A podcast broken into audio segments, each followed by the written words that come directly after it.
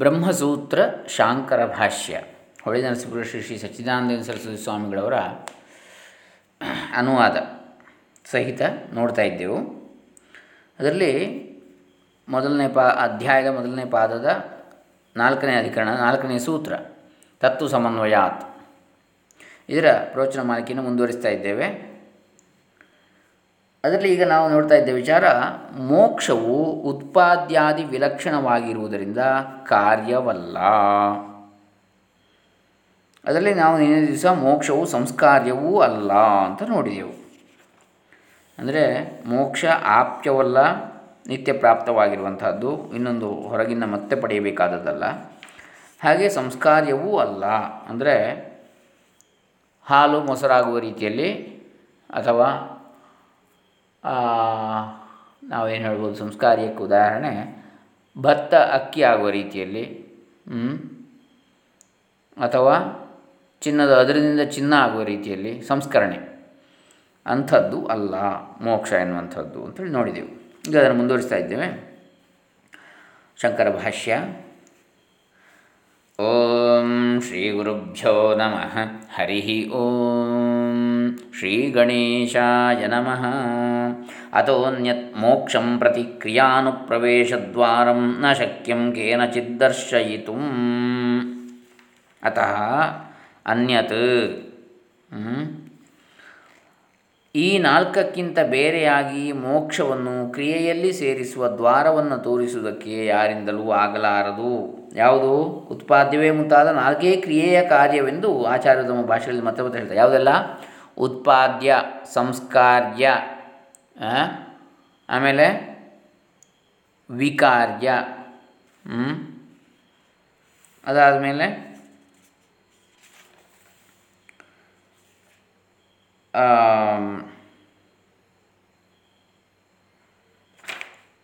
ಇನ್ನೊಂದು ಯಾವುದು ಹೇಳಿದ್ದು, ಆಪ್ಯ. ಹೀಗೆ ಈ ನಾಲ್ಕು ಬಿಟ್ಟರೆ ಇನ್ಯಾವುದೂ ಇಲ್ಲ. ಈ ನಾಲ್ಕಕ್ಕಿಂತ ಬೇರೆಯಾಗಿ ಮೋಕ್ಷವನ್ನು ಕ್ರಿಯೆಯಲ್ಲಿ ಸೇರಿಸುವ ದ್ವಾರ ಅದನ್ನು ತೋರಿಸೋದಕ್ಕೆ ಬೇರೆ ಯಾರಿಂದಲೂ ಸಾ ಆಗಲಾರದು ಅಂಥೇಳಿ. ತಸ್ಮಾತ್ ಜ್ಞಾನಮೇಕಂ ಮುಕ್ತ್ವಾ ಕ್ರಿಯಾಯಾಃ ಗಂಧಮಾತ್ರಸ್ಯಾಪಿ ಅನುಪ್ರವೇಶಃ ಇಹ ನ ಉಪಪದ್ಯತೆ. ಆದ್ದರಿಂದ ಜ್ಞಾನವೊಂದನ್ನು ಬಿಟ್ಟರೆ ಇಲ್ಲಿ ಯಾವ ಕ್ರಿಯೆಯ ವಾಸನೆಯೂ ಒಳಹೋಗುವುದು ಆಗುವಂತಿಲ್ಲ ಅಂತೇಳಿ ಹೇಳ್ತಾರೆ ಮೋಕ್ಷ ಎನ್ನುವುದಕ್ಕೆ. ಜ್ಞಾನವೆಂಬುದು ವಿಧಿಸಬಹುದಾದ ಕ್ರಿಯೆಯಲ್ಲ ಅಂಥೇಳಿ ಮುಂದಿನ ವಿಚಾರವನ್ನು ಹೇಳ್ತಾರೆ. ಅದು ವಿಧಿಸಬಹುದಾದ ಕ್ರಿಯೆಯಲ್ಲ. ಹೇಗೆ? ನಾನು ಜ್ಞಾನಂ ನಾಮ ಮಾನಸೀ ಕ್ರಿಯಾ. ಜ್ಞಾನವೆಂಬುದು ಮನಸ್ಸಿನ ಕ್ರಿಯೆಯಲ್ಲವೇ? ಧ್ಯಾನ ಜ್ಞಾನ ಇವೆರಡನ್ನೂ ಶ್ರುತಿಯಲ್ಲಿ ಜ್ಞಾನವೆಂದೇ ಕರೆದಿರುವುದು ಕಂಡು ಬಂದಿರುವುದರಿಂದಲೂ ಪೂರ್ವಪಕ್ಷೀಯ ಮತದಲ್ಲಿ ಧ್ಯಾನಕ್ಕಿಂತ ಬೇರೆಯಾದ ಮೋಕ್ಷ ಕಾರಣ ಜ್ಞಾನವೂ ಇಲ್ಲದರಿಂದಲೂ ಈ ಶಂಕೆಗೆ ಸಮಾಧಾನವನ್ನು ಹೇಳಬೇಕಾಗಿದೆ. ಅಂದರೆ ಜ್ಞಾನವೆಂಬುದು ಮನಸ್ಸಿನ ಕ್ರಿಯೆಯಲ್ಲವೇ ಅಂತ ಪ್ರಶ್ನೆ, ಆಕ್ಷೇಪ. ಮನಸ್ಸಿನಲ್ಲಿ ಆಗುವಂಥದ್ದಲ್ವಾ ಅಂತ ಜ್ಞಾನ. ನ, ಹಾಗಲ್ಲ, ಅಲ್ಲ. ವೈಲಕ್ಷಣ್ಯಾತ್, ಯಾಕಂದರೆ ಕ್ರಿಯೆಗೂ ಜ್ಞಾನಕ್ಕೂ ವೈಲಕ್ಷಣ್ಯವಿದೆ. ಮನಸ್ಸಿನ ಕ್ರಿಯೆ ಮತ್ತು ಜ್ಞಾನ ವ್ಯತ್ಯಾಸ ಇದೆ. ಕ್ರಿಯಾ ಹಿ ನಾಮ ಸಾ ಯತ್ರ ವಸ್ತುಸ್ವರೂಪ ನಿರಪೇಕ್ಷೈವ ಚೋದ್ಯತೆ ಪುರುಷಚಿತ್ತ ವ್ಯಾಪಾರಾಧೀನ ಚ. ಅಂದರೆ ವಸ್ತುವಿನ ಸ್ವರೂಪವನ್ನು ಲೆಕ್ಕಿಸದೆ ಯಾವುದು ವಿಹಿತವಾಗಿರುವುದೋ, ಯಾವುದು ಮನುಷ್ಯನ ಚಿತ್ತವ್ಯಾಪಾರಕ್ಕೆ ಅಧೀನವಾಗಿಯೂ ಇರುವುದೋ ಅದೇ ಕ್ರಿಯೆ ಎಂಬುದು. ಉದಾಹರಣೆಗೆ, ಯಥಾ ಯಸ್ಯೇ ದೇವತಾಯೈ ಹವಿರ್ಗೃಹೀತಂ ಸ್ಯಾತ್ ತಾಂ ಮನಸಾ ಧ್ಯಾಯೇದ್ ವಶಟ್ ಕರಿಷ್ಯನ್ ಐತರೇ ಬ್ರಾಹ್ಮಣ. ಅಂದರೆ ಯಾವ ದೇವತೆಗಾಗಿ ಹವಿಸ್ಸನ್ನು ಕೊಡಬೇಕೆಂದು ತೆಗೆದುಕೊಳ್ಳಲಾಗಿದೆಯೋ ಆ ದೇವತೆಯನ್ನು ವಶಟ್ಕರಿಸಬೇಕೆಂದಿರುವವನು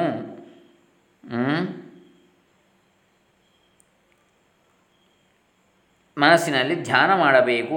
ಹೋತೃವು ವಶಟ್ ಎಂದು ಕೂಗಿದ ಕೂಡಲೇ ಅಧ್ವರ್ಯವು ಹವಿಸ್ಸನ್ನು ದೇವತೆಗೆ ಹಾಕುತ್ತಾನೆ. ಆ ದೇವತೆಯನ್ನು ಹೋತೃವು ಧ್ಯಾನ ಮಾಡಬೇಕೆಂದು ಇಲ್ಲಿ ವಿಧಿಸಿದೆ ಐತರೇ ಬ್ರಾಹ್ಮಣ. ಹಾಗೆಯೇ ಸಂಧ್ಯಾ ಮನಸಾಧ್ಯಾಯೇತ್ ಇತಿ ಚೈವಮಾದಿಷು, ಸಂಧ್ಯೆಯನ್ನು ಮನಸ್ಸಿನಲ್ಲಿ ಧ್ಯಾನ ಮಾಡಬೇಕು ಎಂಬುದೇ ಮುಂತಾದ ವಚನಗಳಲ್ಲಿ ವಿಧಿಸಿರುವುದು ಧ್ಯಾನ. ಧ್ಯಾನಂ ಚಿಂತನಂ ಯದ್ಯಪಿ ಮಾನಸಂ ತಥಾಪಿ ಪುರುಷೇಣ ಕರ್ತುಂ ಅಕರ್ತುಂ ಅನ್ಯಥಾ ವಾ ಕರ್ತುಂ ಶಕ್ಯಂ ಪುರುಷತಂತ್ರತ್ವಾತ್. ಧ್ಯಾನವೆಂದರೆ ಚಿಂತಿಸುವುದು. ಅದು ಮನಸ್ಸಿಗೆ ಸಂಬಂಧಿಸಿದ್ದೇ ಆದರೂ ಮನುಷ್ಯನು ಮಾಡುವುದಕ್ಕೂ ಬಿಡುವುದಕ್ಕೂ ಅಥವಾ ಬೇರೊಂದು ಬಗೆಯಲ್ಲಿ ಮಾಡುವುದಕ್ಕೂ ಬರ್ತದೆ. ಅದನ್ನು ಜ್ಞಾನಂತು ಪ್ರಮಾಣಜನ್ಯಂ ಅಂದರೆ ಅದು ಧ್ಯಾನ ಯಾಕೆ ಹೀಗೆ ಮಾಡೋದಕ್ಕೂ ಬಿಡೋದಕ್ಕೂ ಬೇರೊಂದು ಬಗೆಯಲ್ಲಿ ಮಾಡೋದಕ್ಕೂ ಬರ್ತದೆ. ಯಾಕಂದರೆ ಅದು ಪುರುಷತಂತ್ರವಾಗಿರ್ತದೆ.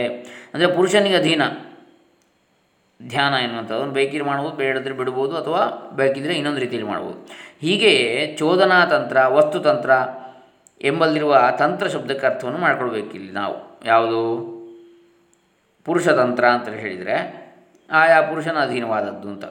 ಚೋದನಾತಂತ್ರ ಅಂತ ಹೇಳಿದರೆ ಕರ್ಮ, ಇಂಥದ್ದನ್ನು ಮಾಡು ಇಂಥದ್ದನ್ನು ಮಾಡಬೇಡ ಅನ್ನುವಂಥ ಪ್ರಚೋದನೆ. ಆ ಚೋದನೆ ಯಾವುದಿದೆ ಅದರ ತನ್ ಅದರ ಅಧೀನವಾಗಿದೆ ಶ್ರುತಿ ಚೋದನೆ. ಶ್ರುತಿಯಲ್ಲಿ ಹೇಳಿದೆ ಅಂದರೆ ವೇದ ಸಂಹಿತೆ ಬ್ರಾಹ್ಮಣಗಳಲ್ಲಿ ಹೇಳಿದೆ, ವಿಧಿಸಿದೆ, ಹೀಗೆ ಮಾಡು ಹೀಗೆ ಮಾಡಬೇಡ ಅಂತೇಳಿ.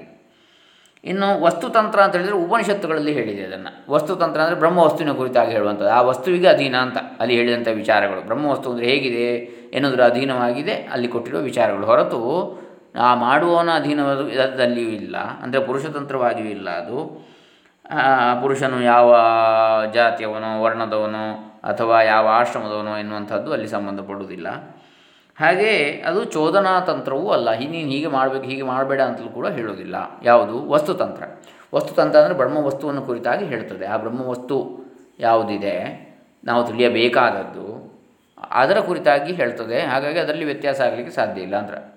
ಯಾಕಂದರೆ ಬ್ರಹ್ಮವಸ್ತು ಹೇಗೆ ವಿಕಾರ ಹೊಂದದೇ ಇರುವಂಥದ್ದು ಅದರ ಕುರಿತಾದ ಜ್ಞಾನವು ಹಾಗೆ ಇರ್ತದೆ. ಆದರೆ ಪುರುಷತಂತ್ರ ಆದರೆ ಹಾಗಲ್ಲ. ಆಯಾ ಪುರುಷರಿಂದ ಅದು ವ್ಯತ್ಯಾಸ ಹೊಂದುತ್ತದೆ. ಒಬ್ಬ ಪುರುಷ ಬ್ರಾಹ್ಮಣ ಇರ್ಬೋದು, ಕ್ಷತ್ರಿಯ ಇರ್ಬೋದು, ವೈಶ್ಯ ಇರ್ಬೋದು, ಶೂದ್ರ ಇರ್ಬೋದು, ಅಥವಾ ಬ್ರಹ್ಮಚರ್ಯ ಬ್ರಹ್ಮಚಾರಿ, ಗೃಹಸ್ಥ, ವಾನಪ್ರಸ್ಥಿ, ಸನ್ಯಾಸಿ ಇರ್ಬೋದು. ಆಯಾ ಆಶ್ರಮ, ಆಯಾ ವರ್ಣ, ಆಯಾ ಜಾತಿಗಳು ಇತ್ಯಾದಿಗಳಿಗೆ ಸಂಬಂಧಪಟ್ಟು ಆಯಾ ಉದ್ಯಮ ಉದ್ಯಮ ಉದ್ಯೋಗಿ, ಆಯಾ ಉದ್ಯೋಗ ವೃತ್ತಿ ಪ್ರವೃತ್ತಿ ಇತ್ಯಾದಿಗಳಿಗೆ ಸಂಬಂಧಪಟ್ಟು ವ್ಯತ್ಯಾಸ ಆಗ್ತಾ ಹೋಗ್ತದೆ ಪುರುಷತಂತ್ರ ಅಂತ ಹೇಳಿದರೆ. ಚೋದನಾ ತಂತ್ರ ಅಂತ ಹೇಳಿದ್ರು ಹಾಗೆ ಆಯಾ ಕರ್ಮಗಳು ಯಾರಿಗೆ ಯಾರಿಗೆ ವಿಧಿಸಲ್ಪಟ್ಟಿದೆ ಅವುಗಳು ಅದನ್ನು ಅದನ್ನು ಮಾಡಬೇಕು ಅಂತೇಳಿ. ಇನ್ನು ಈ ವಸ್ತುತಂತ್ರ ಅಂತೇಳಿದರೆ ಹಾಗಲ್ಲ. ಚೋದನಾತಂತ್ರ ಮತ್ತು ಪುರುಷತಂತ್ರಗಳು ಇದು ಕರ್ಮ ಮತ್ತು ಉಪಾಸನೆಗಳಿಗೆ ಬರ್ತದೆ. ಆದರೆ ಜ್ಞಾನಕ್ಕೆ ಅದು ಅಲ್ಲಿ ಬ್ರಹ್ಮವಸ್ತುವನ್ನು ಕುರಿತಾದಂಥ ವಸ್ತುತಂತ್ರ. ಅದು ವಸ್ತು ಪ್ರಧಾನ, ಅಲ್ಲಿ ಬ್ರಹ್ಮವಸ್ತುವಿನ ಸ್ವರೂಪವೇ ಅಲ್ಲಿ ಪ್ರಧಾನವಾಗಿರುವಂಥದ್ದು. ಅದನ್ನು ಆಧರಿಸಿದೆ, ಅದನ್ನು ಆಧರಿಸಿಯೇ ಅಲ್ಲಿ ಎಲ್ಲ ವಾಕ್ಯಗಳು ಬರುವಂಥದ್ದು ಹೊರತು ಅದನ್ನು ಕುರಿತು ಧ್ಯಾನಿಸುವವನು, ಅದರ ಕುರಿತು ಚಿಂತನೆ ಮಾಡುವನು, ಅದರ ಕುರಿತು ವಿಚಾರ ಮಾಡುವವನ ಮೇಲೆ ಅದು ಅವಲಂಬಿಸಿಲ್ಲ. ಹಾಗಾಗಿ ಅದು ಇಲ್ಲಿ ಮುಖ್ಯವಾಗಿ ವಸ್ತುತಂತ್ರವನ್ನು ಹೇಳ್ತಾ ಇದ್ದಾರೆ. ಅದಕ್ಕೂ ಇದಕ್ಕೂ ವ್ಯತ್ಯಾಸ ಇದೆ ಅಂತೇಳಿ ವಸ್ತುತಂತ್ರಕ್ಕೂ ಇನ್ನು ಉಳಿದಂತಹ ಚೋದನಾ ತಂತ್ರ ಮತ್ತು ಪುರುಷತಂತ್ರಗಳಿಗೂ ಇರಲಿ. ಹೀಗೆ ಏನು ಹೇಳ್ತಾರೆ? ಜ್ಞಾನಂತೂ ಪ್ರಮಾಣಜನ್ಯಂ ಪ್ರಮಾಣಂಚ ಯಥಾ ಭೂತವಸ್ತು ವಿಷಯಂ. ಅಂದರೆ ಧ್ಯಾನ ಎಂದರೆ ಚಿಂತಿಸುವುದು, ಮನಸ್ಸಿಗೆ ಸಂಬಂಧಿಸಿದ್ದು. ಜ್ಞಾನವಾದರೂ ಪ್ರಮಾಣದಿಂದ ಉಂಟಾಗತಕ್ಕದ್ದು ಮತ್ತು ಆ ಪ್ರಮಾಣವು ವಸ್ತು ಹೇಗಿರುವುದೋ ಹಾಗೆಯೇ ಅದನ್ನು ವಿಷಯೀಕರಿಸುವುದು. ಇರುವಂಥ ವಸ್ತುವನ್ನು ಹೇಳುವಂಥದ್ದು, ಅದು ಇನ್ನೂ ಹೊಸದಾಗಿ ಮಾಡುವಂಥದ್ದಲ್ಲ ಉತ್ಪತ್ತಿ. ಈಗ ಚೋದನಾತಂತ್ರ ಕರ್ಮ ಜ್ಯೋತಿಷ್ಠೋಮ ಅಥವಾ ಅಶ್ವಮೇಧ ಯಾಗವನ್ನು ಮಾಡಿದರೆ ಅವನಿಗೆ ಸ್ವರ್ಗ ಸಿಗ್ತದೆ, ಇದನ್ನು ಮಾಡಿದರೆ ಅದು ಉತ್ಪತ್ತಿ, ಅದು ಅವನಿಗೆ ಸಿಗುವಂಥದ್ದು, ಇಲ್ಲದಿರುವಂಥದ್ದು. ಈಗ ಅವನಲ್ಲಿ ಇಲ್ಲ, ಸ್ವರ್ಗದಲ್ಲಿಲ್ಲ ಅವನು. ಆಮೇಲೆ ಪುರುಷತಂತ್ರ ಆಯಾ ಇವನಿಗೆ ಹೇಳಿದಂತಹ ಕರ್ಮಗಳು ಇದು ವಿಧಿಸಿದ್ದು. ಅಹರ ಸಂಧ್ಯಾ ಉಪಾಸೀತ, ಪ್ರತಿದಿನವೂ ಸಂಧ್ಯಾ ವಂದನೆ ಮಾಡಬೇಕು, ಅಥವಾ ಅಗ್ನಿಹೋತ್ರ ಮಾಡಬೇಕು, ಅಥವಾ ಇತ್ಯಾದಿಗಳು ಸ್ವಾಧ್ಯಾಯ ಜ್ಞಾನ ಇದು ಏನು ಅಧ್ಯಯನ ಅಧ್ಯಾಪನ ದಾನ ಪ್ರತಿಗ್ರಹ ಯಜನ ಯಾಜನ ಈ ಷಟ್ಕರ್ಮಗಳನ್ನು ಮಾಡಬೇಕು ಬ್ರಾಹ್ಮಣನಾದವನು ಇತ್ಯಾದಿ. ಇದೆಲ್ಲ ಅಲ್ಲಿ ಏನಾಗ್ತದೆ, ಅದು ಚೋದನಾತಂತ್ರ ಮತ್ತು ಪುರುಷತಂತ್ರ ಗಳು ಬರ್ತವೆ ಅಲ್ಲಿ. ಆದರೆ ಜ್ಞಾನ ಹಾಗಲ್ಲ, ಭೂತ ವಸ್ತು. ಅಲ್ಲೆಲ್ಲ ಏನಾಗ್ತದೆ ಅಂದರೆ ಧ್ಯಾನ ಮಾಡಿದ ಮೇಲೆ ಒಂದು ದೇವತೆ ಕುರಿತಾಗಿ ಧ್ಯಾನ ಮಾಡಿದಾಗೋ ಆ ದೇವತೆ ಪ್ರತ್ಯಕ್ಷನಾದ, ಅಂದರೆ ಒಂದು ಕಾರ್ಯ ಒಂದು ಕಾರಣ. ಇದು ಹಾಗಲ್ಲ, ಇದು ಇರುವಂಥದ್ದನ್ನೇ ಹೇಳುವಂಥದ್ದು. ಬ್ರಹ್ಮವಸ್ತು ವಸ್ತುತಂತ್ರವನ್ನು ಕುರಿತು ಹೇಳುವಂಥದ್ದು ಯಾವುದು? ಜ್ಞಾನ ಅಂತೇಳಿ ಹೇಳಿದರೆ ಬ್ರಹ್ಮವಸ್ತುವಿನ ಸ್ವರೂಪ ಇದು ಅಂತೇಳಿ ಹೇಳ್ತದೆ ಹೊರತು ಅದು ಈಗಾಗಲೇ ಇರುವಂಥ ವಸ್ತು. ಈಗ ದೇವತೆ ಅಲ್ಲಿ ಪ್ರತ್ಯಕ್ಷ ಆಗಿರುವುದಿಲ್ಲ, ಆದರೆ ಬ್ರಹ್ಮವಸ್ತು ಅಣುರೇಣು ದೃಢಕಾಷ್ಟಗಳು ಎಲ್ಲದರಲ್ಲೂ ಇದೆ.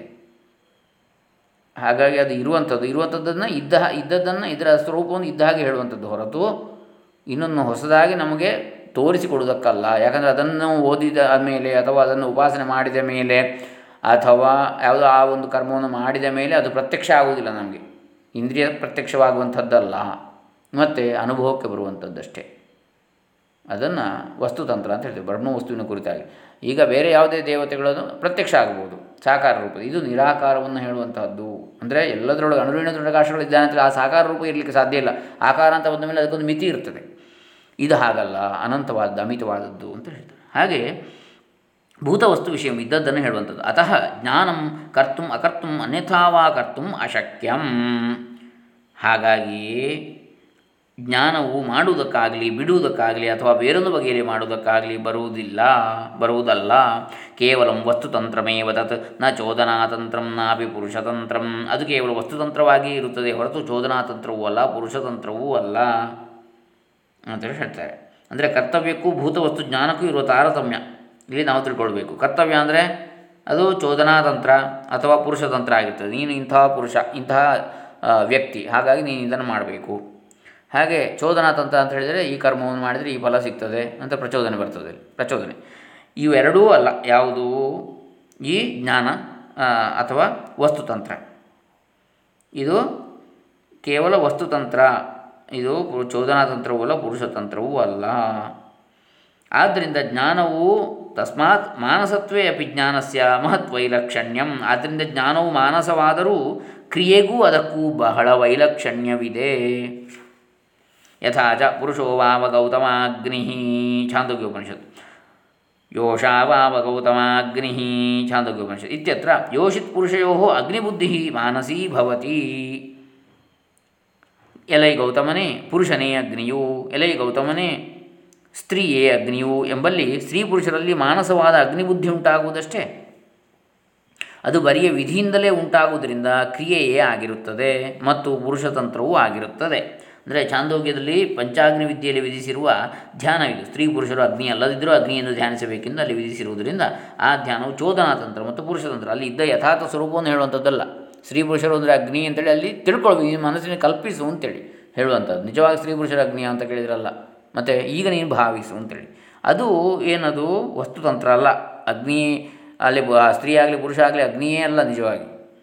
ಅದು ಏನು ಅಂದರೆ ಚೋದನಾತಂತ್ರ ಮತ್ತು ಪುರುಷತಂತ್ರ ಅಂತ ಅಲ್ಲಿ ಹೇಳ್ತದೆ. ವಸ್ತುತಂತ್ರ ಅಂದರೆ ಇದ್ದದನ್ನು ಇದ್ದಾಗ ಹೇಳೋದು. ಅವನು ಸ್ತ್ರೀ ಅಂದರೆ ಸ್ತ್ರೀಯೇ ಅವಳು, ಇವನು ಪುರುಷ ಅಂದರೆ ಪುರುಷನೇ, ಅಗ್ನಿ ಅಂದರೆ ಅಗ್ನಿಯೇ. ಹಾಗೆ ಅದು ಇದ್ದದನ್ನು ಇದ್ದಾಗ ಹೇಳುವಂಥದ್ದು ಯಾವುದು? ಅದು ಜ್ಞಾನ ಮಾರ್ಗ ಅಥವಾ ಪುರುಷತಂತ್ರ, ಇದು ಏನು ವಸ್ತುತಂತ್ರ ಅಂತೇಳಿ. ನೋಡಿ ಹೇಳ್ತಾರೆ, ಕೇವಲ ಚೋದನಾಜನ್ಯತ್ವಾತ್ ಕ್ರಿಯೈವ ಸಾ ಪುರುಷತಂತ್ರ ಚ. ಅದು ಬರಿಯ ವಿಧಿಯಿಂದಲೇ ಉಂಟಾಗುವುದರಿಂದ ಕ್ರಿಯೆಯೇ ಆಗಿರುತ್ತದೆ ಮತ್ತು ಪುರುಷತಂತ್ರವೂ ಆಗಿರುತ್ತದೆ. ಆದರೆ ಪ್ರಸಿದ್ಧವಾದ ಅಗ್ನಿಯಲ್ಲಿ ಅಗ್ನಿ ಎಂಬ ಬುದ್ಧಿ ಉಂಟಾಗುವುದಲ್ಲ, ಅದು ಚೋದನಾತಂತ್ರವಲ್ಲ, ಪುರುಷತಂತ್ರವೂ ಅಲ್ಲ. ನೋಡಿ, ಯಾತ್ ಪ್ರಸಿದ್ಧೇ ಅಗ್ನೋ ಅಗ್ನಿಬುದ್ಧಿ ನ ಸಾ ಚೋದನಾತಂತ್ರ ನಾಪಿ ಪುರುಷತಂತ್ರ. ಅದು ವಸ್ತುತಂತ್ರ ಆಗ್ತದೆ. ಇದ್ದದನ್ನು ಅಗ್ನಿಯನ್ನು ಅಗ್ನಿ ಅಂತಲೇ ಹೇಳುವಂಥದ್ದು, ಒಬ್ಬ ಪುರುಷನನ್ನಾಗಲಿ ಸ್ತ್ರೀಯನ್ನಾಗಲಿ ಅಗ್ನಿ ಅಂತ ಕಲ್ಪಿಸುವಂಥದ್ದು ಅದು ಪುರುಷತಂತ್ರವೋ ಅಥವಾ ಚೋದನಾತಂತ್ರವೋ ಆಗ್ಬೋದು, ಆಗ್ತದೆ. ಆದರೆ ಅಗ್ನಿಯನ್ನು ಅಗ್ನಿ ಅಂತಲೇ ಹೇಳುವಂಥದ್ದು ವಸ್ತುತಂತ್ರ ಆಗ್ತದೆ. ಕಿಂತರ್ಹಿ ಪ್ರತ್ಯಕ್ಷ ವಿಷಯ ವಸ್ತುತಂತ್ರ ಇವ ಇತಿ ಜ್ಞಾನಮೈವೈತತ್ ನ ಕ್ರಿಯಾ. ನೋಡಿ, ಮತ್ತೇನೆಂದರೆ ಪ್ರತ್ಯಕ್ಷಕ್ಕೆ ವಿಷಯವಾದ ವಸ್ತುವಿಗೆ ಅಧೀನವಾಗಿಯೇ ಇರುವುದರಿಂದ ಇದು ಜ್ಞಾನವೇ, ಕ್ರಿಯೆಯಲ್ಲ. ಅಗ್ನಿಯನ್ನು ಅಗ್ನಿ ಅಂತ ಭಾವಿಸುವುದು, ಅದೇ ಪುರುಷನನ್ನು ಅಗ್ನಿ ಅಂತ ಭಾವಿಸುವುದು ಒಂದು ಕ್ರಿಯೆ ಆಗ್ತದೆ. ಯಾಕೆ ಅಲ್ಲಿ ಒಂದು ಕ್ರಿಯೆ ಇದೆ, ಇದ್ದದನ್ನು ಇದ್ದಾಗೆ ಅಲ್ಲ, ಅಲ್ಲಿ ಇನ್ನೊಂದು ಕೆಲಸ, ಅದು ಕೆಲಸ ಆಗ್ತದೆ, ಕ್ರಿಯೆ ಆಗ್ತದೆ. ಅದೇ ಅಗ್ನಿಯನ್ನೇ ಅಗ್ನಿಯಿಂದ ತಿಳಿಯುವಂಥದ್ದು ಅಷ್ಟೇ ಹೊರತು ಅದು ಏನಾಗ್ತದೆ ವಸ್ತುತಂತ್ರ ಆಗ್ತದೆ ಹೊರತು ಅದು ಪುರುಷತಂತ್ರವಲ್ಲ, ಚೋದನಾತಂತ್ರವಲ್ಲ. ಹಾಗಾಗಿ ಅಲ್ಲಿ ಕ್ರಿಯೆ ಆಗುವುದಿಲ್ಲ. ಅಗ್ನಿಯನ್ನು ಅಗ್ನಿಯಿಂದಲೇ ತಿಳಿದ್ರೆ ಅದೊಂದು ಕೆಲಸ ಅಲ್ಲ, ಕ್ರಿಯೆ ಅಲ್ಲ ಅಂತ. ಹಾಗಾಗಿ ಅದು ಜ್ಞಾನ, ಅದು ಕ್ರಿಯೆ ಅಲ್ಲ ಅಂತೇಳಿ ಇಲ್ಲಿ ಬಹಳ ಸೂಕ್ಷ್ಮವಾಗಿ ವಿಚಾರ ಮಾಡ್ತಾರೆ ಶಂಕರಾಚಾರ್ಯರು. ಏವಂ ಸರ್ವಪ್ರಮಾಣ ವಿಷಯ ವಸ್ತುಷು ವೇದಿತವ್ಯಂ. ಹೀಗೆ ಎಲ್ಲ ಪ್ರಮಾಣ ವಿಷಯವಾದ ವಸ್ತುಗಳ ಜ್ಞಾನವನ್ನು ಹೀಗೇ ತಿಳಿಯಬೇಕು. ಈಗ ಇಲ್ಲಿ ಒಂದು ಅಗ್ನಿಯ ಬಗ್ಗೆ ಹೇಳಿದ್ದು, ಇದೇ ರೀತಿಯಲ್ಲಿ ಪ್ರಮಾಣ ವಿಷಯವಾದಂತಹ ಎಲ್ಲ ವಸ್ತುಗಳ ಜ್ಞಾನವನ್ನು ಕೂಡ ಹೀಗೆ ತಿಳಿಯಬೇಕು. ಅದು ವಸ್ತುತಂತ್ರ. ಬ್ರಹ್ಮದ ವಿಷಯವೂ ಹಾಗೆ. ಇದು ಹೀಗಿರುವುದರಿಂದ ಇದ್ದದ್ದು ಇದ್ದಂತೆ ತಿಳಿಸುವ ಬ್ರಹ್ಮಾತ್ಮ ವಿಷಯವಾದ ಜ್ಞಾನವು ಚೋದನಾತಂತ್ರವಲ್ಲ. ನೋಡಿ, ಇದು ಉದಾಹರಣೆ ಕೊಟ್ಟದ್ದು. ಈಗ ನೋಡಿ ವಿಷಯಕ್ಕೆ ಬರ್ತಾರೆ. ತತ್ರ ಏವಂ ಸತಿ ತತ್ರೈವಂ ಸತಿ ಯಥಾಭೂತ ಬ್ರಹ್ಮಾತ್ಮ ವಿಷಯಂ ಅಪಿ ಜ್ಞಾನಂ ನ ಚೋದನಾತಂತ್ರಂ. ಅದು ಜ್ಞಾನವೇ ಹೊರತು ಚೋದನಾತಂತ್ರವಲ್ಲ. ಅದರ ವಿಷಯದಲ್ಲಿ ಶ್ರುತಿಯಲ್ಲಿರುವ ಲಿಂಗ್ ಮುಂತಾದವುಗಳು, ಲಿಂಗ ಅಂದರೆ ಅಲ್ಲಿ ಹೇಳಿದ್ದೇನು ವಿಧಿಯ ಗುರುತೆಂದು ಮೀಮಾಂಸಕರು ತಿಳಿಯುವ ಲಿಂಗ್, ಲೋಟ್, ತವ್ಯ ಎಂಬ ಪ್ರತ್ಯಯಗಳು, ಲಕಾರ, ಲಿಂಗ್ ಲಕ ಲಿಂಗ್ ಲಕಾರ, ಲೋಟ್ ಲಕಾರ, ಆಮೇಲೆ ತವ್ಯ ಇತ್ಯಾದಿ ಪ್ರತ್ಯಯಗಳು. ಈ ಗುರುತುಗಳು ಇಲ್ಲದ ಕಡೆಯಲ್ಲೂ ಕೆಲವು ವೇಳೆ ಕರ್ಮಕಾಂಡದಲ್ಲಿ ವಿಧಿಯನ್ನು ಕಲ್ಪಿಸಬೇಕಾಗ್ತದೆ. ಕರ್ಮಕಾಂಡದಲ್ಲಿ ವಿಧಿ ಮುಖ್ಯವಾಗಿರುವಂತೆ ಇಲ್ಲಿ ಬ್ರಹ್ಮಸ್ವರೂಪವು ಮುಖ್ಯ. ಅದು ವಿಧಿಗೆ ವಿಷಯವಲ್ಲದ್ರಿಂದ ಅದರ ವಿಷಯಕ್ಕೆ ಲಿಂಗಾದಿಗಳು ಕಾಣುವಲ್ಲಿ ಕೂಡ ವಿಧಿಯನ್ನು ಕಲ್ಪಿಸುವ ಹಾಗಿಲ್ಲ. ಅಲ್ಲಿ ಹೇಗೆ ಇಲ್ಲದನ್ನು ಅಧ್ಯಾಹಾರ ಮಾಡಿಕೊಳ್ಳಬೇಕು ಅರ್ಥಕ್ಕೆ ಸಂದರ್ಭಕ್ಕೆ ಸರಿಯಾಗಿ, ಇಲ್ಲಿ ವಸ್ತುತಂತ್ರ ಇಲ್ಲಿ ಬಂದಾಗ ಇಲ್ಲಿ ಇದ್ದರೂ ಕೂಡ ಅದನ್ನು ಇಲ್ಲ ಅಂತ ಬಿಡಬೇಕು ಅಂತೇಳಿ ಹೇಳ್ತಾರೆ. ಇರಲಿ, ಅಂದರೆ ಅದು ಕಟ್ಟು ಮಾಡುವುದಕ್ಕಾಗುವ ವಿಷಯವಲ್ಲವಾದ್ದರಿಂದ ಕಲ್ಲು ಮುಂತಾದವುಗಳಲ್ಲಿ ಉಪಯೋಗಿಸಿದ ಕ್ಷೌರದ ಕತ್ತಿಯ ಅಲುಗೆ ಮುಂತಾದವುಗಳಂತೆ ಅಲ್ಲಿ ಅವು ಮುಂಡಾಗುತ್ತವೆ. ಕ್ಷೌರದ ಕತ್ತಿಗೆ ಕಲ್ಲು ಮುಂತಾದವುಗಳು ಹೇಗೆ ವಿಷಯವಲ್ಲವೋ ಹಾಗೆ ಕ್ಷೌರದ ಕತ್ತಿಗೆ ಕ್ಷೌರದ ಕೂದಲೇ ವಿಷಯ, ಕಲ್ಲಲ್ಲ. ಹಾಗೆ ವಿಧಿಗೆ ಆತ್ಮವಸ್ತು ಜ್ಞಾನವು ವಿಷಯವಲ್ಲ. ವಿಧಿಗೆ ಅಂದರೆ ವಿಧಿಸುವುದಕ್ಕೆ, ಹೀಗೆ ಮಾಡು ಹೀಗೆ ಮಾಡಬೇಡ ಅಂತ ಹೇಳೋದಕ್ಕೆ ಆತ್ಮವಸ್ತು ವಿಷಯ ಜ್ಞಾನ ಹೊಂದುವುದಿಲ್ಲ. ಅದು ವಿಧಿ ಅಂದರೆ ಕರ್ಮಗಳಿಗೆ ಹೇಳುತ್ತದಷ್ಟೇ ಅಂತ. ತದ್ವಿಷಯೇ ಲಿಂಗಾದಯ ಶ್ರೂಯಮಾಣ ಅಪಿ ಅನಿಯೋಜ್ಯ ವಿಷಯತ್ವಾತ್ ಕುಂಠೀಭವಂತಿ ಉಪನಾದಿಷು ಪ್ರಯುಕ್ತ ಕ್ಷುರತೈಕ್ಷ್ಣ ತೈಕ್ಷ್ಣ್ಯಾದಿವತ್ ಅಹೇಯಾನುಪಾದೇಯ ವಸ್ತು ವಿಷಯತ್ವಾತ್. ನೋಡಿ, ಅಂದರೆ ಏಕೆಂದರೆ ಅವಕ್ಕೆ ಬಿಡತಕ್ಕದ್ದೂ ಅಲ್ಲದ ತೆಗೆದುಕೊಳ್ಳತಕ್ಕದ್ದೂ ಅಲ್ಲದ ಬ್ರಹ್ಮವಸ್ತುವೇ ಇಲ್ಲಿ ವಿಷಯವಾಗಿರುತ್ತದೆ. ಅಹೇಯ ಅನುಪಾದೇಯ, ಅಹೇಯ ಬಿಡತಕ್ಕದ್ದು ಅಲ್ಲ, ಹೇಯ ಅಂದರೆ ಬಿಡತಕ್ಕದ್ದು, ಅಹೇಯ ಅಂದರೆ ಬಿಡತಕ್ಕದ್ದಲ್ಲ. ಆಮೇಲೆ ಅ ಉಪಾದೇಯ ಅಂದರೆ ತೆಗೆದುಕೊಳ್ಳತಕ್ಕದ್ದು, ಅನುಪಾದೇಯ ಅಂದರೆ ತೆಗೆದುಕೊಳ್ಳತಕ್ಕದ್ದೂ ಅಲ್ಲ, ಬಿಡತಕ್ಕದ್ದೂ ಅಲ್ಲ, ತೆಗೆದುಕೊಳ್ಳತಕ್ಕದ್ದೂ ಅಲ್ಲ. ಮತ್ತು ನಮ್ಮ ಸ್ವರೂಪವೇ ಆಗಿರುವಂಥದ್ದು, ಅದನ್ನು ಬಿಡುವುದು ಹೇಗೆ? ಅಥವಾ ಅದು ಇನ್ನೆಲ್ಲಿ ತಗೊಳ್ಳೋದು ಹೇಗೆ? ತಗೊಳ್ಳೋದು ಅಂದರೆ ನಮ್ಮದಲ್ಲದನ್ನು ತಗೊಳ್ಬೋದು, ನಮ್ಮದನ್ನೇ ನಾವೇ ಅದೇ ಆಗಿರುವಾಗ ನಾವು ತಗೊಳ್ಳೋದು ಹೇಗೆ? ಅದು ಅಥವಾ ನಾವು ಅದನ್ನು ಬಿಡೋದು ಹೇಗೆ? ಹಾಗಾಗಿ ಅದೆರಡೂ ಅಲ್ಲದ್ದು, ಅದೇ ಇಲ್ಲಿ ವಿಷಯವಾಗಿರ್ತದೆ. ವಸ್ತುತಂತ್ರ ಅಂತೇಳಿ ಅದನ್ನು ಹೇಳುವಂಥದ್ದು ಬ್ರಹ್ಮ ವಿಷಯ, ಬ್ರಹ್ಮವಸ್ತು. ಹೀಗೆ ಭಾಳ ಚೆನ್ನಾಗಿ ಇಲ್ಲಿ ಹೇಳ್ತಾರೆ, ಜ್ಞಾನವೆಂಬುದು ವಿಧಿಸಬಹುದಾದ ಕ್ರಿಯೆಯಲ್ಲ ಅಂತೇಳಿ ಇಲ್ಲಿ ಹೇಳ್ತಾರೆ. ಜ್ಞಾನವು ವಿಧೇಯವಲ್ಲವೆಂಬುದಕ್ಕೆ, ವಿಧೇಯ ಅಂದರೆ ವಿಧಿಸಬಹುದಾದದ್ದು, ವಿಧಿ ವಿಧಿಸಲು ಯೋಗ್ಯವಾದದ್ದೇ ವಿಧೇಯ. ಈಗ ಶಿಷ್ಯನು ವಿಧೇಯನಾಗಿರಬೇಕು ಅಂದರೆ ಏನು? ಗುರು ವಿಧಿಸಿದ್ದನ್ನು ಮಾಡಬೇಕು ಅವನು ಅಂತ. ಹಾಗಾಗಿ ಜ್ಞಾನವು ವಿಧೇಯವಲ್ಲವೆಂಬುದಕ್ಕೆ, ಜ್ಞಾನಕ್ಕೆ ಇನ್ನೊಂದು ವಿಧಿ ಇಲ್ಲ ಅಂತ ಹೀನು ನೀನು ಹೀಗೆ ತಿಳ್ಕೋ ಅಂತೇಳಿ ಹೇಳುವಂಥದ್ದು ಜ್ಞಾನ ಅಲ್ಲ. ಮತ್ತು ಇದು ಹೀಗೆ ಇದೆ ಅಂತೇಳಿ ಹೇಳುವಂಥದ್ದು ಜ್ಞಾನ. ನೀನು ಇದನ್ನು ಹೀಗಾಗಿ ತಿಳ್ಕೊ ಅಂತ ಹೇಳಿದರೆ ಅದು ವಿಧಿ ಆಗ್ತದೆ. ನೀನು ಈ ಪುಸ್ತಕವನ್ನು ಬೋರ್ಡು ಅಂತ ತಿಳ್ಕೊ ಅಂತ ಹೇಳಿದರೆ ಅದು ವಿಧಿ ಆಗ್ತದೆ, ಅದು ಜ್ಞಾನ ಆಗೋದಿಲ್ಲ. ನೀ ಪುಸ್ತಕವನ್ನು ಪುಸ್ತಕವಂತಲೇ ತಿಳ್ಕೊ ಅಂತ ಹೇಳಿದರೆ ಅದು ಜ್ಞಾನ ಆಗ್ತದೆ. ಹಾಗೆಯೇ ಇಲ್ಲೇನು ಹೇಳ್ತಾರೆ, ಜ್ಞಾನವು ವಿಧೇಯವಲ್ಲ ಎಂಬುದಕ್ಕೆ, ಅದು ಪುರುಷತಂತ್ರವಲ್ಲವೆಂಬುದೊಂದೇ ಕಾರಣ ಅಲ್ಲ.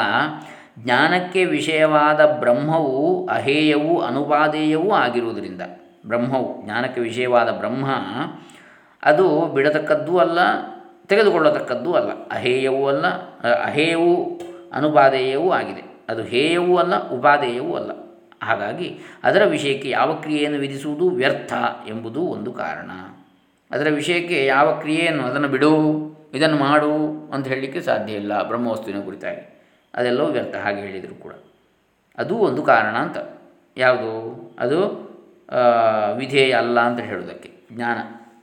ಹೀಗೆ ಇದು ನಾವು ಇವತ್ತಿನ ವಿಚಾರವನ್ನು ನೋಡಿದ್ದು ಏನದು, ಜ್ಞಾನವೆಂಬುದು ವಿಧಿಸಬಹುದಾದ ಕ್ರಿಯೆಯಲ್ಲ. ನಾಳೆ ದಿವಸ ಬ್ರಹ್ಮಸೂತ್ರ ಶಾಂಕರ ಭಾಷ್ಯ ಈ ನಾಲ್ಕನೇ ಸೂತ್ರ ತತ್ತು ಸಮನ್ವಯಾತ್ ಮುಂದುವರಿಸ್ತಾ ಇದ್ದೇವೆ. ನಾಳೆ ವಿಧಿಯಂತಿರುವ ಶ್ರವಣಾದಿ ವಚನಗಳ ಪ್ರಯೋಜನ ಅದನ್ನು ನಾಳೆ ದಿವಸ ನೋಡೋಣ. ಹರೇ ರಾಮ. ಒಳ್ಳೆಯ ಹೆಡ್ಡಿಂಗ್ಗಳನ್ನು ಕೊಟ್ಟಿದ್ದಾರೆ, ಶೀರ್ಷಿಕೆಗಳು ಅಲ್ಲಲ್ಲೇ ಆಯಾ ವಿಚಾರಕ್ಕೆ ಹೊಳೆನರಸೀಪುರ ಶ್ರೀಗಳು ಅತ್ಯಂತ ಸುಲಲಿತವಾಗಿ ಅರ್ಥವಾಗುವ ಹಾಗೆ ವಿಚಾರಗಳನ್ನು ಬಿಡಿಸಿಟ್ಟಿದ್ದಾರೆ. ಶಂಕರಾಚಾರ್ಯರ ಆ ಸಂಸ್ಕೃತ ಕಬ್ಬಿಣದ ಕಡಲೆಯನ್ನು ಕನ್ನಡದಲ್ಲಿ ಬಹಳ ಸರಳವಾಗಿ ಮಾಡಿಕೊಟ್ಟಿದ್ದಾರೆ. ಹರೇ ರಾಮ. ಸರ್ವೇ ಜನ ಸುಖಿನೋ ಭವಂತು, ಲೋಕಾ ಸಮಸ್ತಾ ಸುಖಿನೋ ಭವಂತು. ಶ್ರೀ ಶ್ರೀ ಸಚ್ಚಿದಾನಂದ ಸರಸ್ವತಿ ಚರಣಾರವಿಂದ ಅರ್ಪಿತಮಸ್ತು. ಆದಿಶಂಕರ ಭಗವತ್ಪಾದ ಪೂಜ್ಯ ಚರಣಾರವಿಂದ ಅರ್ಪಿತಮಸ್ತು. ಬಾದರಾಯಣ ವ್ಯಾಸ ಚರಣಾರವಿಂದ ಅರ್ಪಿತಮಸ್ತು. ಸರ್ವೇ ಜನ ಸುಖಿನೋ ಭವಂತು, ಲೋಕಾ ಸಮಸ್ತಾ ಸುಖಿನೋ ಭವಂತು. ಶಂಕರಂ ಶಂಕರಾಚಾರ್ಯಂ ಕೇಶವಂ ಬಾದರಾಯಣಂ ಸೂತ್ರ ಭಾಷ್ಯಕೃತೌ ವಂದೇ ಭಗವಂತೌ ಪುನಃ ಪುನಃ. ಶಂಕರ ಸಾಕ್ಷಾತ್ ಪರಶಿವನ ಅವತಾರವೇ ಆದಂತಹ ಆದಿಶಂಕರ ಭಗವತ್ಪಾದರು, ಹಾಗೆಯೇ ಆ ಸಾಕ್ಷಾತ್ ಶ್ರೀಮನ್ನಾರಾಯಣ ಕೇಶವ ಅವನ ಅವತಾರವಾದಂತಹ ಬಾದರಾಯಣ ವ್ಯಾಸರು ವೇದವ್ಯಾಸರು ಬಾದರಾಯಣ ವೇದವ್ಯಾಸರು ಬಾದರಾಯಣ ಅಥವಾ ಬ್ರಹ್ಮಸೂತ್ರ ವೇದಾಂತ ಸೂತ್ರಗಳನ್ನು ಬರೆದರು ಸಾಕ್ಷಾತ್ ಶ್ರೀಹರಿ ಅವತಾರರು. ಹಾಗೆಯೇ ಶ್ರೀ ಶಿವನ ಅವತಾರರಾದಂತಹ ಶಂಕರಾಚಾರ್ಯರು ಆ ಸೂತ್ರಗಳಿಗೆ ಭಾಷ್ಯಗಳನ್ನು ಭಾಷ್ಯವನ್ನು ಬರೆದರು. ಹೀಗೆ ಅವರಿಬ್ಬರನ್ನು ಕೂಡ ಸೂತ್ರ ಭಾಷ್ಯ ಕೃತವು ಒಂದೇ ಭಗವಂತವು ಪುನಃ ಪುನಃ ಅಂತಹ ಆ ಇಬ್ಬರು ಭಗವಂತರನ್ನು ಕೂಡ ಮತ್ತೆ ಮತ್ತೆ ನಮಸ್ಕರಿಸುತ್ತೇನೆ.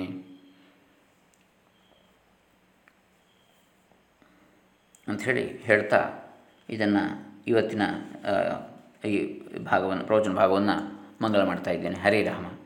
ಓಂ ತತ್ಸತ್. ಬ್ರಹ್ಮಾರ್ಪಣಮಸ್ತು.